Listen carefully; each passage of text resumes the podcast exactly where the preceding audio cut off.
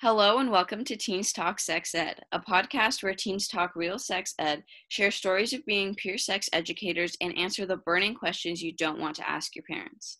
All of the podcast hosts are members of Planned Parenthood's Teen Council, a program where high school students learn all about sex education and teach in middle and high school classrooms around the city. Let's talk about sex ed, baby. Hi, I'm Luba. I'll be your host for today. I use she, her pronouns. I am a graduating senior, and this is my first year in Teen Council.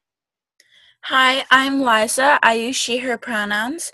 I'm going to be a junior in high school, and this was also my first year in Teen Council.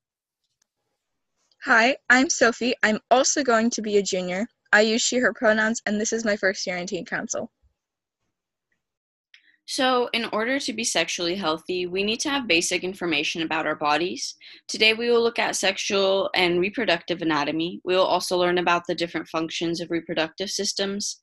Typically, when talking about anatomy, we use terms such as male and female. However, not everyone born with typical female body parts, vulva, uterus, clitoris, identifies as female, and not everyone who is born with typically male body parts, penis, testicles, scrotum, identify as male. Some people identify as boys, girls, another gender, or no gender at all. You're going to hear us referring to systems testicular, ovarian, or people with penises or people with vulvas instead of referring to male and female. Um, also, our podcast on the two different reproductive systems is split into two, but we recommend listening to both. Of course, anatomy can be detailed and extensive, but it is so important to know everything about your body and other people. If you're a visual person, we have awesome diagrams posted on our Instagram account, which is at ANC Teen Council. All right, so now let's get into the reproductive system for someone with a vulva. The term vulva refers to the external genitalia, including the clitoris, labia, vaginal opening, urethra, and Bartholin glands. It is very common, but not accurate actually, to refer to this entire area as the vagina. Um, actually, the outside parts of the vulva are the labia, which are the folds of skin that protect the inner parts of the vulva. The outer labia are the most external part of the vulva and typically grow pubic hair. The inner labia are the inner folds of the skin of the vulva. Everyone's inner and outer labia vary in length, color, and texture. The labial skin is considered susceptible skin and is vulnerable to sexually transmitted diseases, which is the same as the skin of the scrotum on a person with a penis. The clitoris is a bundle of nerves whose head is located at the top of the vulva with the rest of the organ housed internally underneath the labia. The only known purpose of the clitoris is sexual stimulation. We'll touch more on this special organ later. The urethra is a separate opening in the vulva where urine leaves the body. This is a separate opening and common and a common misconception is that people pee out of their vaginas, which is just not true. And the vaginal opening is the opening that leads to the vagina. The vagina is a stretchy muscular canal on the inside of the body. The hymen is a tissue partially covering the vaginal opening that many people with vaginas are born with, but not all. The hymen is not a solid sheet and has openings to let vaginal discharge and menstrual fluid pass through. Often the hymen stretches or wears away on its own. It is also normal to experience some bleeding or burning as the tissue stretches during intercourse or masturbation. An often misconception is that you can tell if someone has had intercourse or used tampons by looking at the hymen, but we know that's not true. The Bartholin's glands, or gland, are two glands that provide lubrication of varying amounts to the vagina during sexual excitement and are located in the inner labia on each side of the opening of the vagina. Now, probably the most exciting part about the genitalia for people with vulvas is the clitoris. As you can see in the photo, the head of the clitoris is the only part of the clitoris that is outside of the body, and many people think that that is its fullest extent.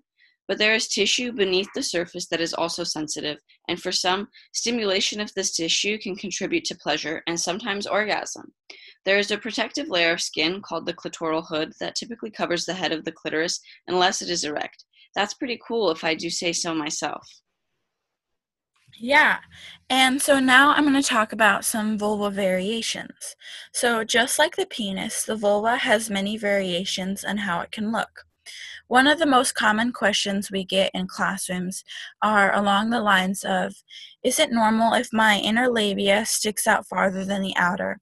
Or is it normal if the coloring isn't perfectly even, etc.? And most of the time, the answer is yes. So many variations are perfectly normal, just like your face is unique to you, um, and so is to everybody. And of course, if you have any concerns about your genitalia, just ask your doctor. Now for the vagina and uterus. The first part we're going to talk about is the vagina. It is a stretchable canal that connects the vulva to the cervix, and it lubricates and expands during arousal, which some people call being turned on. The vagina, just like the eye inside of your nose and all the places that are continuously moist, are made up of mucous membranes. These areas of the body are self cleaning, and the fluids that the vagina makes, typically called discharge, clean out the vagina. It has a special pH that keeps it healthy.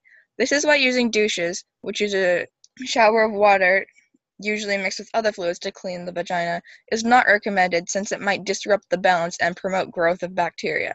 Usually, discharge leaves the vagina and can show up in underwear. Don't worry, this is normal. The cervix is the entrance into the uterus and also secretes mucus, which changes in thickness depending on what stage you are in your menstrual cycle. And the uterus is where a pregnancy may, de- may develop. The lining of the uterus builds up throughout a person's menstrual cycle, and then if there's no pregnancy, it sheds during menstruation, which is the blood from a period. The fallopian tubes are similar to the vas deferens. They are tubes where the egg cell travels to the uterus and may meet sperm. The ovaries are similar to the testicles. They release eggs or ova and produce estrogen. Unlike sperm, a person with ovaries is born with all the eggs they'll ever have, about 300,000, but a person will usually ovulate 300 to 400 of those eggs in their life. So that looks like it wraps up the anatomy for people with vulvas, and we hope you learned something new. Thanks for tuning in to another episode of Teens Talk Sex Ed, and remember to submit any questions to Anchorage Teen Council at gmail.com, DM us on Instagram, or harness your carrier pigeon. Let's talk about sex ed, baby. Thank you. Bye. Thanks for listening. Bye!